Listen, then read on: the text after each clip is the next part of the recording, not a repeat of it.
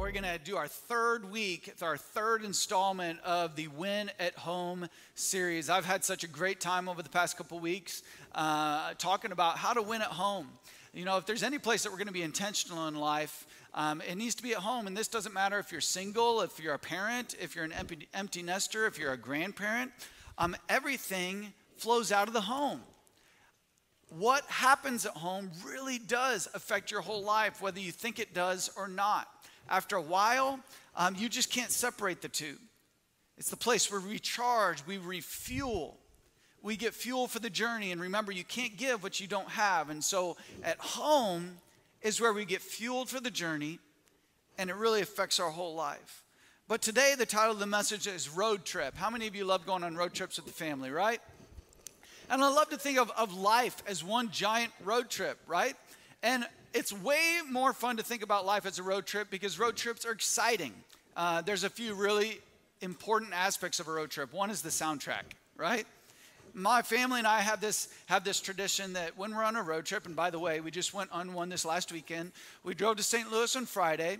We went to the City Museum, which is incredible. We went to the zoo.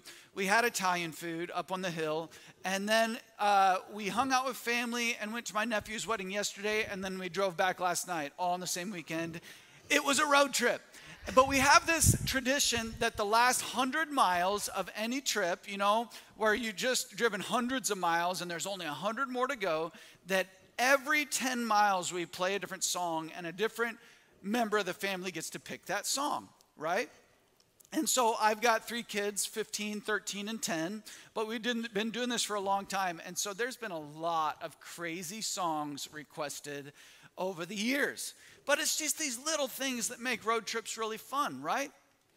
But in family, you go on a road trip of life. And there's a lot of detours along the way. Sometimes you get flat tires, things that weren't expected. Sometimes you get in a car wreck, and it's something that kind of like shocks the family. And it's like, what just happened? But in my family, we've had a lot of discussions over the years that I would call detours on the family road trip, right? Where it's like things aren't going right. And so one time, me and my wife are having one of those family discussions. Some people call them arguments, but hey, you and your spouse, you never argue, right? You just discuss strongly. And so we're having a family discussion one time, and in then one particular discussion, my wife asked this question, and it's one of those questions that just kind of cut me to the core and, and made me really think about life, right? And so we're on the road trip of life. We get this flat tire. We're having this family discussion.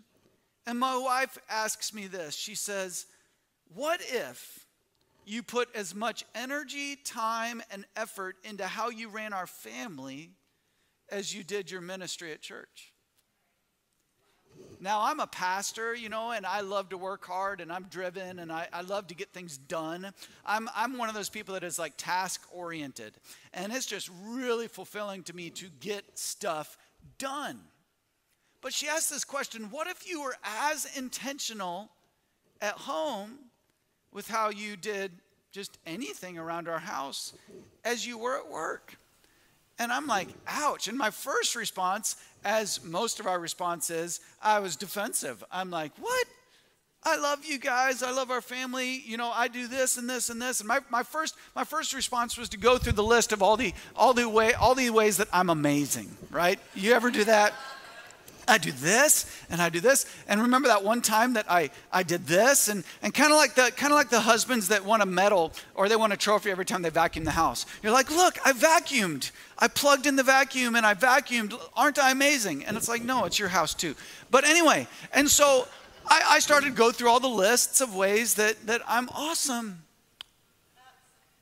But when I really got honest with myself, it's like, yeah, you know, there's a little bit different level at which I plan my work life compared to how I plan my family life. And when my wife asked me this question, it wasn't a knock on my love for the family, right? You know, when things happen in family, it's like, it's not that you don't love each other, it's just that things get out, out of balance a little bit. And so my wife was simply shining a spotlight on an imbalance that she perceived, right? Have you been there? It's like you're going through life, things are good, and, and you don't even know that something's off, but somebody else sees it. There's just a little bit of imbalance. And so, before you get the guard up like I did, before you get really defensive this morning, I just want to encourage you. Man, you could have some really good priorities. You could be, even be going in the right direction. But it could be that there's just a little bit of an imbalance in your family life, right? Because when my wife said that to me, it's not that our destination was different. We love Jesus. We're, we're, we're going to church. We're trying to raise our kids to love Jesus. We're, we're doing all the right things. But I was taking some unnecessary detours. Kind of like a, a road trip. You know, you're on a road trip, you're trying to get to the destination, but your family is taking too many bathroom stops. Have you ever been there? You're getting distracted by necessary but not always necessary distractions. Are you that person in your family that makes you stop 100 times on the road trip? Right? Yeah, some hands raised. Um, are you that person in the family that, that everybody is always waiting on? You know? I see a lot of elbows flying right now. It's like, there's always that one. It's like, seriously, again? But we all do it. It's not just one person in the family. We all get distracted because you see, in life, there's just a few types of people. There's the people that have no idea what their destination is, right? They're wandering, they're seeking, they're trying to figure out where they're going in life, where they're going with their family, what in the world they're here to do. And if they just get really honest, they're just straight up lost. On the road trip of life, they're lost. And you might feel that way as a parent or in your family today. You're like, I'm just doing this family thing. I'm just trying to keep my head above water. If I just get really honest with you, Joe, I am straight up lost on the road trip of home life. Then there's another kind of people that that they're on the road trip, but they have a new destination every season. And it's like they can't pin down where their destination is, where they're trying to get as a family. And people that have a new journey every season, the destination never satisfies, right? That never satisfies. And then there's another group of people that you know what your destination is. Maybe you do want to love Jesus. You do want to put God first. You want church to be a priority in your life because you know that when you're together with the family of believers, you know, life just works better and you have the support and the encouragement to grow as a Christ follower but your journey doesn't support the destination. Your journey doesn't support the destination. You're a slave to urgent things in life. Flashy things really get you. Like a squirrel goes by and you're consistently distracted, right? It's like, yes, Jesus, I want you to be number one. I want to move our family towards you. I want you to be the focal point. But you're so distracted with all kinds of different things you're taking way too many pit stops on the journey that are distracting you from ever getting to the destination. Maybe your journey is perfectly designed for the destination you're traveling to. You have found your why. You know that your home is eternal, and your now is an investment in your then. That's where we want to get. That's what we're talking about today. I love what John Maxwell says. He says there's two most important days of your life. There's two days that are more important than any other day in your entire life. And the first day is the day that you were born, right?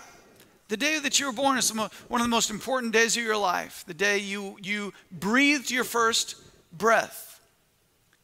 One of the most important days in your life. The second most important day in your life is the day that you figured out why you were born. You see, this, this question of why is so critically important to a family on the road trip of life. Here's just a few great questions to clarify, real quick, before we get into God's Word today. Will I always work at my job? No. Will I always have the friends I have now? Trust me, I just moved here from Illinois.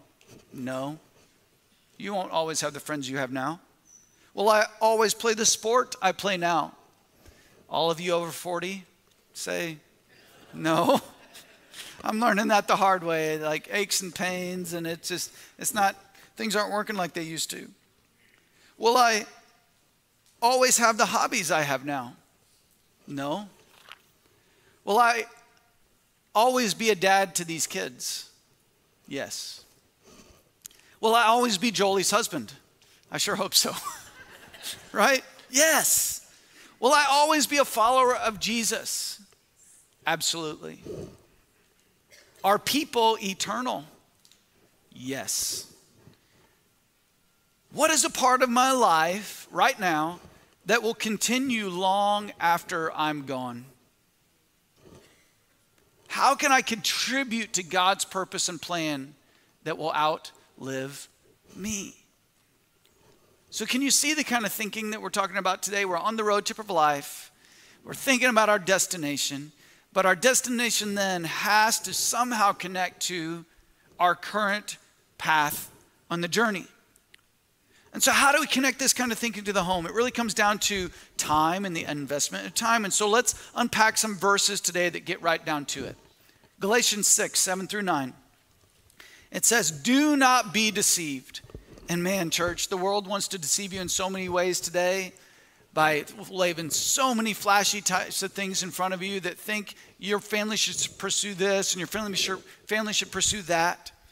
But the Bible says, Don't be deceived. God cannot be mocked. A man reaps what he sows. Whoever sows to please their flesh, from the flesh will reap destruction. Whoever sows to please the Spirit, from their spirit will reap eternal life.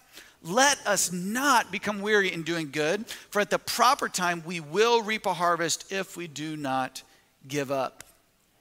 And so, this is a great, incredible verse to filter your life through. Am I sowing something now that I'm going to want to reap then?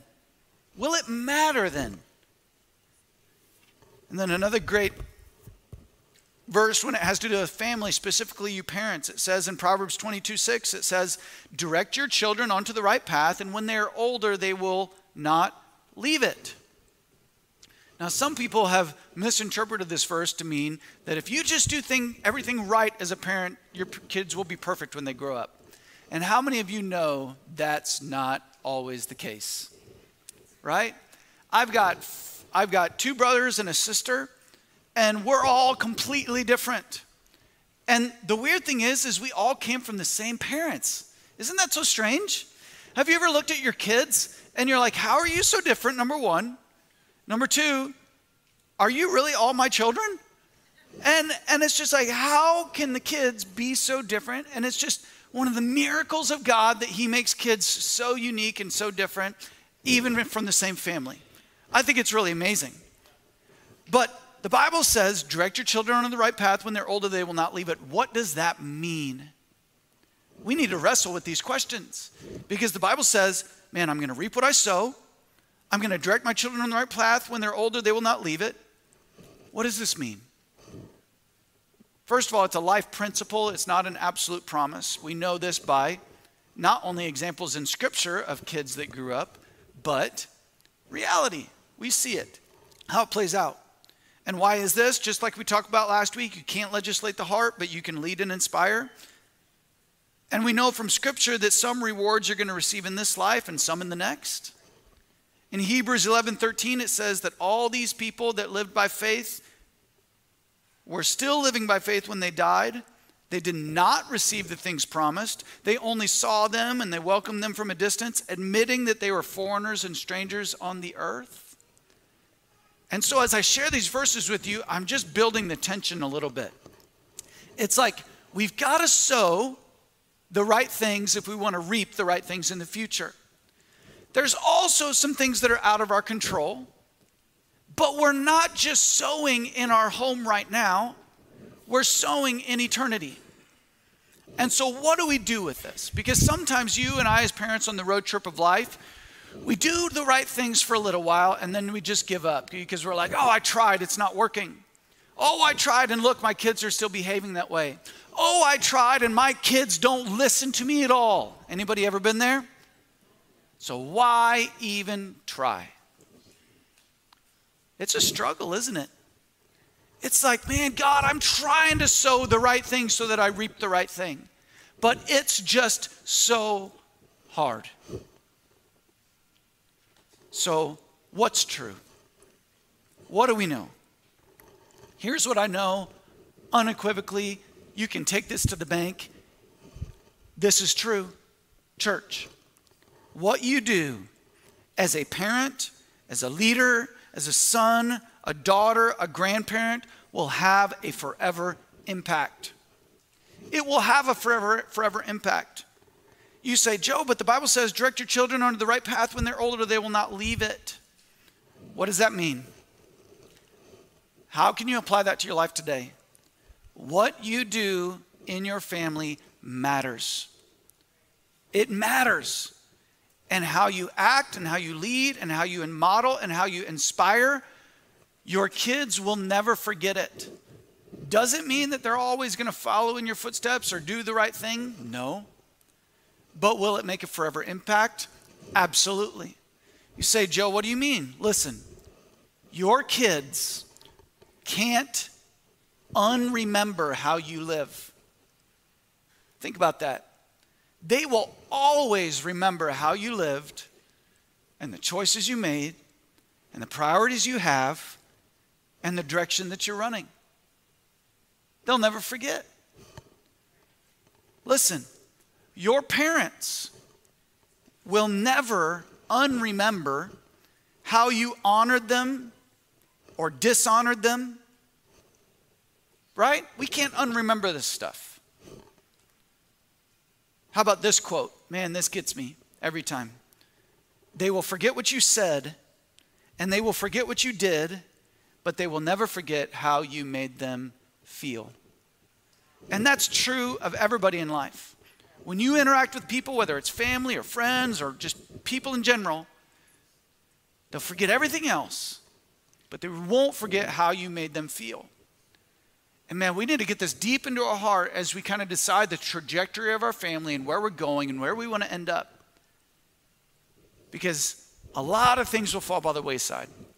They're not going to care whether you made them eat the vegetables. They're not going to care, you know, all these little things that as, as young parents, a lot of times we think are so important. But they're going to remember how consistent you were, how much you love Jesus. If what you said was important really lined up with your actions, they won't remember all the stops in the journey, but they're going to remember the story of your life. So, what kind of story are you telling? What kind of trip are you on? What does the road trip of your home look like? And so, for the next few minutes today, we're going to talk about how do we connect today with the destination, right? Because I want my journey to be based on the destination. I don't want to take so many crazy pit stops that I never get where I'm supposed to go. Remember, the object of your pursuit will determine the direction in which you run. And so let's ask ourselves two questions today. Fill these in in your notes. Number one, what's my long view? This is the first question. If we're going to say, if we're going to chart the course, we're going to create the journey. What is my long view? What do I want to be said of me and my family in the end? What do I want to be said of myself? At my funeral, just imagine that you get to walk amongst your funeral and listen in on all the conversations. What do I want to be said? What do I want to be the epitaph of my family? What do I want the dash of my life between the year I was born and the year I died to represent? What's my long view? In Paul, or in Philippians 2:17, Paul described his long view. He said this, "But I will rejoice even if I lose my life, pouring it out like a liquid offering to God, just like your faithful service is an offering to God. And I want all of you to share that joy. I love this analogy that Paul uses of being poured out.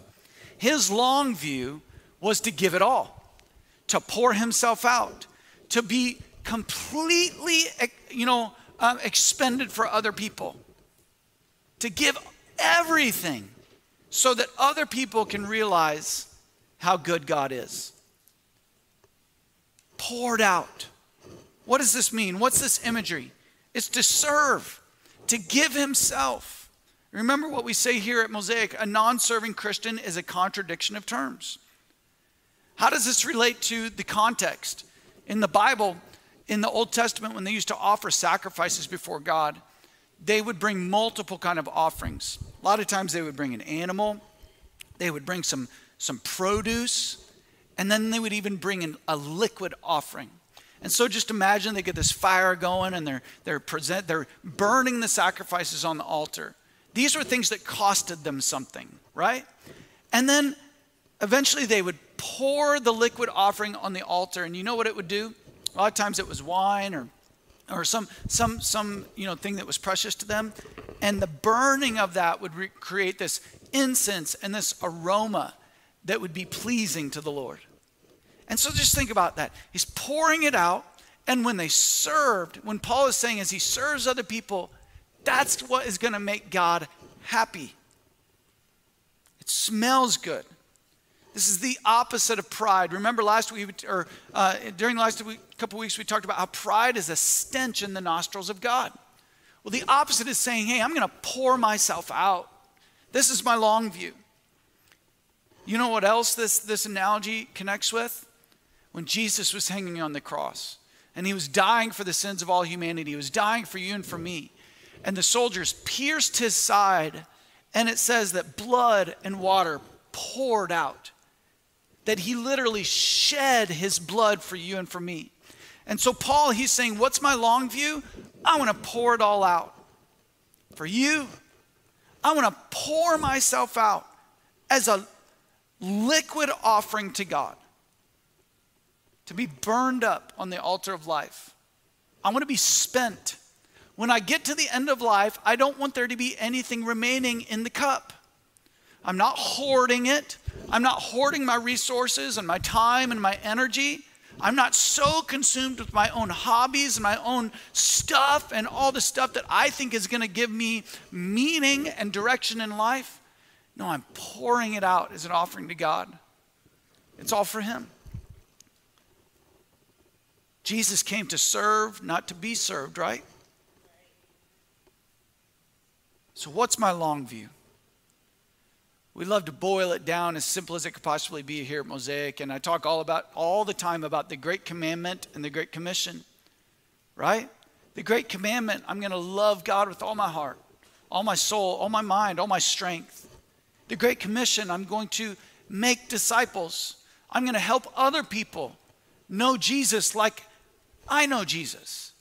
I'm going to help other people get closer to Jesus. Man, if I'm going to boil my life down to anything, it's going to be that. And this isn't just for pastors. This isn't just for crazy Christians, for those radicals that really go all in. This is for every single person that calls themselves a follower of Christ. What's my long view? To make a lot about Him, to pour myself out, and at the end, to say, it's all gone. I gave it all. Every last bit of breath I gave to love God and to make disciples. And where that starts is in my home with my two boys and my daughter. I'm going to pour myself out. That verse I read earlier in Hebrews, it says they didn't receive what was, what they were, what, what was promised, but they realized they were foreigners and strangers here on earth. So, what's my long view? I'm going to pour myself out this is not my home. I'm not just living for the here and now. Time is short. My then has to affect my now. What's important in eternity, in my eternal home, has to be important in my life now. You ever noticed how it's not very fun playing catch by yourself? You're just throwing the ball, ball falls on the ground. Have you ever noticed, especially if you have, if you have boys, that they love a target to throw at? Right? They love it. It's like just give them some rocks and, and, and like something over there to throw the rock at. Some of you have had the experience of, of your house being the target, right? And it's like, why are you throwing that at that? Why? Because the boys need a target. And you and I have something deep inside of us that we need something to shoot for but we got to shoot for the right things. Too many people walk through life with a lousy purpose or no purpose. they don't know what they're shooting for, they don't know the right thing. Hey, and I just want to encourage you it's simpler than so many times we make it. There's more, there's eternal things to shoot for. There's nothing wrong with the stuff that we like to do. You know, we like sports, we like hobbies. Some of you are incredible entrepreneurs. You like to build businesses. You know, there's that's all amazing. But just make sure that your long view is woven in to what's happening right now. Make sure your long view is bigger than that. Ask yourself, as I'm doing these things, how am I pouring myself out as glory unto God? How is the Great Commandment and the Great Commission intertwined in my family and how I'm running my family? Remember, just like my wife said, man, what if you ran this home like you did that other really important thing in your life? What if? Listen, you won't get into heaven because you were awesome at a sport. You won't get into heaven because you got the gold watch that says you worked at the company for 35 years. What's important then needs to be important now. You'll get into heaven because you said yes to Jesus. Not just once, but every day, because he was the center focal point of your life. So, what's my long view? Eternity is my long view. The second question what's my short view? And we're going to get really practical now. There's a book that I would encourage you um, to read, and uh, the, the, the title of the book is so incredibly relevant to where we're at as a society today. And the book is called Three Big Questions for a Frantic Family. It's by Patrick Lencioni. He's one of my favorite authors in the world. Uh, the dude is just super wise, and really his books are business consulting books. But he wrote this one book for families that is just incredible. And you know how I said that my wife challenged me, you know, hey, what if you did your family life like you did your work life? Well, this book spoke to me so much because it brings so much of these incredible consulting principles that I use in my work life and it brings them home. It gives me a framework to work with as I think through my family. Because remember, it's like, what can I do now to build my then? What can I do now that is going to be reflective of my priorities in eternity.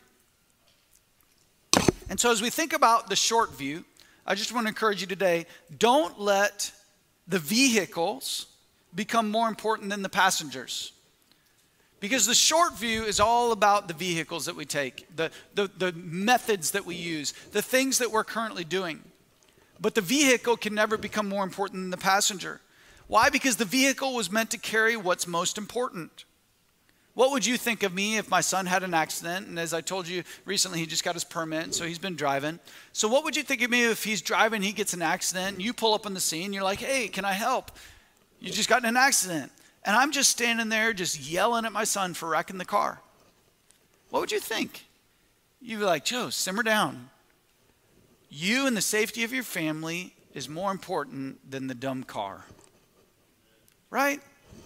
But so much of the time in the short view, man, we're so concerned with the travel sports, with the activity, the extracurricular activities, with the job, with everything else that we forget that the vehicle is not as important as the people riding in it. One time we were on a road trip uh, coming back from Missouri up to Chicago, and our kids were little at the time, and kids do crazy stuff. And I can't remember how Jason, how old Jason was, but he had been back in the back seat just playing and wiggling around and and and and just being a boy. And all of a sudden, uh, he's like, "Mom and Dad, I can't get out of my seatbelt, and it's really tight around my stomach."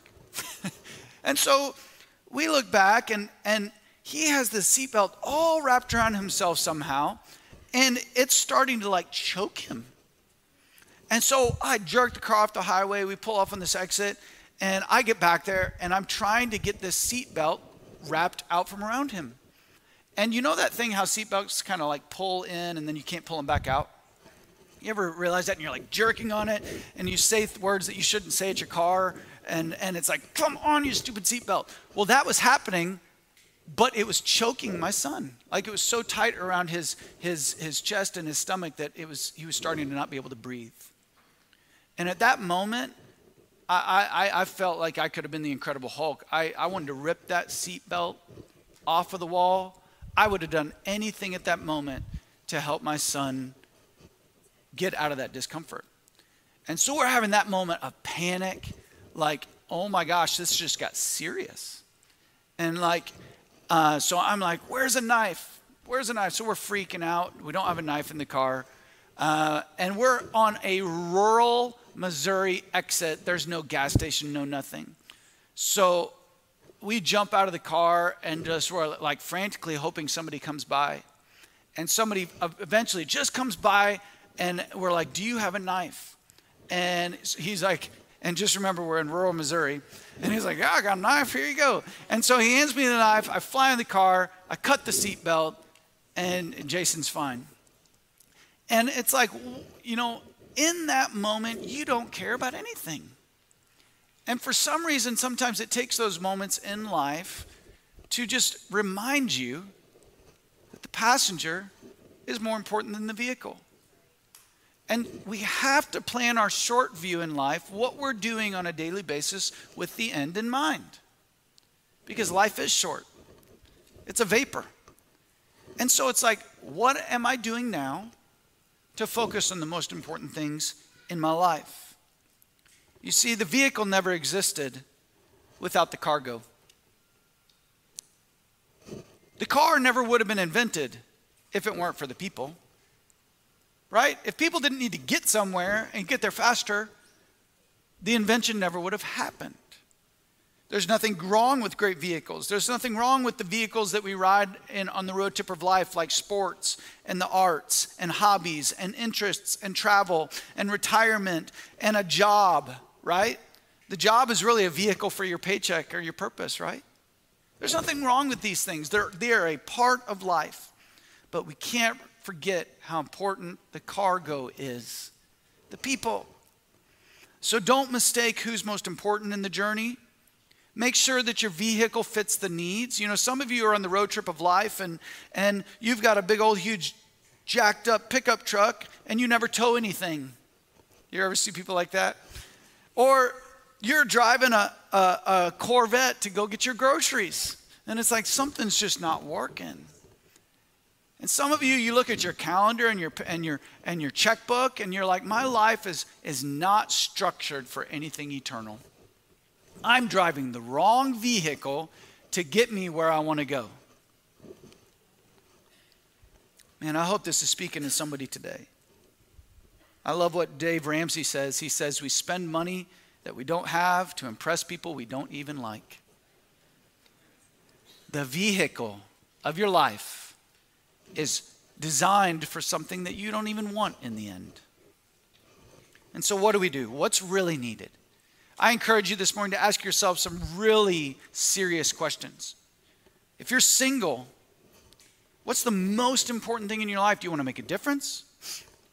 Do you want to get married and start a family? What do you need? And, and to do that, what's most important? Are you married and you want a better marriage? What do you need to do that? What's it really going to cost for you to have a better marriage, a better relationship with your spouse? Are you a parent and you want a better relationship with your kids? What's going to have to happen for that to happen? Your kids, you want them to have better behavior. Get honest. What's going to happen in the short term for you to create an environment where you teach them to behave better? If you're an empty nester and you're ready to refocus and attack the, attack the future, what has to happen in the short term to reach that long term goal. If you're retired, but you're not ready to retire from significance, what's going to have to happen to retool, adjust, and invest in the short term for the long term? And so, in this book that I talked about, The Three Big Questions for a Frantic Family, he talks about three different things. First, develop a rallying cry. What's a rallying cry? Fill that in in your notes. What's a rallying cry? A rallying cry is a single, agreed upon top priority for your family over the next two to six months. So, over the next two to six months, we're going to get crazy about reaching this particular goal. Why? Because without a top priority in your life, everything becomes important and urgent, and you end up reacting to whatever issues seem urgent that day. So here's a few possible rallying cries for you as a family. Maybe you want to instill new devotional habits in your kids or in your family. Why? Because if you teach a man to fish, you feed him for a lifetime. I want my kids to know how to read the Bible before they get out of my house. And so it's important that we instill those habits in them, that they actually do it by themselves. How about this one? I want to start running the calendar of our house instead of the calendar running us. Have you ever felt like that, that you're slave to the urgent? The calendar's running you. You're not running the calendar. The calendar's telling you what you're going to do. You're not putting things on the calendar. And you want to switch that up. You want to take control of your time. Maybe it's quality time. You want to have more quality time as a family. You're realizing that the, that the years are slipping away. What actually has to happen in your schedule in the short view to invest in the long view? Maybe it's financial goals. The first thing to do to get your family healthy and on the right track is to get the finances in order. Guess what? We just got done with a financial peace class here at Mosaic, but you know what? You don't have to have the class to do financial peace. You can get scrappy and go do it right now by yourself. What do you got to do in the short term? What about this? You could take one of the fruit of the Spirit and build a plan around it. Man, I want my family to be more loving. I want my family to be more joyful. I want my family to complain less. I want my family to be more gentle. I want my family to have more self control. And you're to attack that with everything you got for the next two to six months. Maybe you ask yourself, what's broken in my family? And what's one thing that I can focus on to fix it over the next two to six months? I want to encourage you pick one. Don't pick five a lot of times when we start talking about things like this as a family, we're, we're, like, well, you could do this and you could do this and you could do this and, and you need to fix this and, and I hate it when you do that. And we just start going off and it's like we, we start to air all the laundry. But I would encourage you as a family or as a couple or as a single person to sit down and what's one? What's the one thing that would create the biggest ROI, the biggest return on investment over the next two to six months? What's the one thing that, man, if I just did this, at least it's going to get me headed in the right direction? Maybe it's, it's for you, man, I need to get control of this addiction. Maybe it's I need to get control of my temper. It could be a million things, but what's the most important thing for your family in this season? The second thing that you do is you create defining objectives you create defining objectives. Defining objectives are the basic categories of the things you'll have to do to achieve the rallying cry. So you break it down into a few action steps, right? If you don't do this, if you don't break the rallying cry down into just a few different things, then you'll just have a general statement and no context for getting it done. In Habakkuk 2 2, it says, you know, write the vision down on tablets so the people can run with it right? And that's exactly what you need to do in your family. Write it down, not just what you want to happen, but how you're going to do it. There's power in that. And then the last thing that you need to do is write down the standard objectives. What are these? standard objectives are simply those regular, perennial, and it's flower season, so just so you know, perennials are the ones that pop up every year, annuals are the ones that just you plant them and then they die. All right, there's your horticultural lesson for the morning. And so the perennial things are the responsibilities that a family must pay that, that a family must pay attention to in order to keep its head above water, right? And so you write those things down too because you can't forget them. And by acknowledging those ongoing responsibilities, families will avoid being distracted from what really matters. So you also write down the things like, you know, paying the bills and your church schedule and your work life and your school stuff and your serving opportunities. You get it all on the same page so that you can manage all of it. And so you get your rallying cry, you write down your defining objectives, how are you going to how are you going to accomplish that? You write down the things that you cannot drop the ball on, those standard op, those standard objectives, and then you attack the problem. I want to encourage you if you want extra credit, get that book. Walk through it. It's a great book. It's a weekend read. It's a story. You'll fly through it. it'll give you some really good handles for your family. But at the end of the day, you got to ask yourself and your family what's my long view? What's my short view? And how does my short view contribute to what I want to be or what I want to see in the end?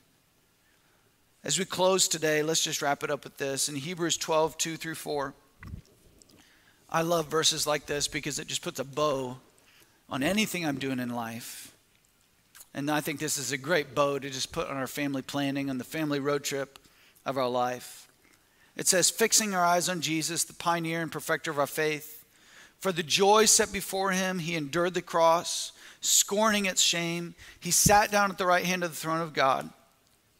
Consider him when your family's falling apart, when you feel like everything is just broken, when you feel like you can't fix it, when you feel like you've taken too many detours and you can't get back on the right road, consider him who endured such opposition from sinners, so that you will not grow weary and lose heart. In your struggle against sin, you have not yet resisted to the point of shedding your blood. And so, just as Jesus poured out himself for you and for me, just as Jesus was poured out, just as Paul said, Man, I want to pour my, my life out like an offering to God, pour yourself out for something eternal. Create a plan in the short view so that you can live for something bigger than what you've been living for. Amen. Let's pray today. God, I thank you for your church. God, I thank you for every family in this room. God, I thank you for the gift of family. And Jesus, I just pray that you help us get, get some reins, get some, get some handles on where our life is headed. So much of the time, God, we get stuck on pit stops and detours, and then we feel like we never get back on the right road. We never get back headed towards the right des- destination. God, I know that there's some people in this room that they gave their life to you as a kid. Maybe at a kids' crusade or a VBS or, or camp or a, a youth or kids' service. And then they got distracted. They got off track and they, they did life for a while, just roaming in all kinds of different directions, and they never really got back on track towards you. If that's you, church, I just want to encourage you. If you say, Joe, I need to give my heart and my life to Christ today, I need to put Jesus right back where he belongs in the center of my life. If that's you today and you want to either give your heart and life to Christ or you want to recommit your family to the Lord and you want to say, for, as for me and my house, we will serve the Lord. If that's you, just raise your hand today. I want to pray for you. You say, Joe, my long view has, has not connected with my short view in a long time, and I want to reconnect where I'm headed with Christ's plan for my life. If that's you today, just raise your hand. I'd love to pray with you. Amen. God, I thank you for those raising their hands today. I pray that you just minister to them right where they're at. God, I pray that as they recommit their lives and or they commit their lives to you for the first time in their own words right there at their, at their seat, I pray that you just give them vision of what they need to do, what their rallying cry is going to be for the next six months. God, what the next step is that they're going to take. Strengthen them in Jesus' name. God, I pray for every family in this room that is just kind of feels lost, kind of wondering, kind of like they're going from one thing to the next.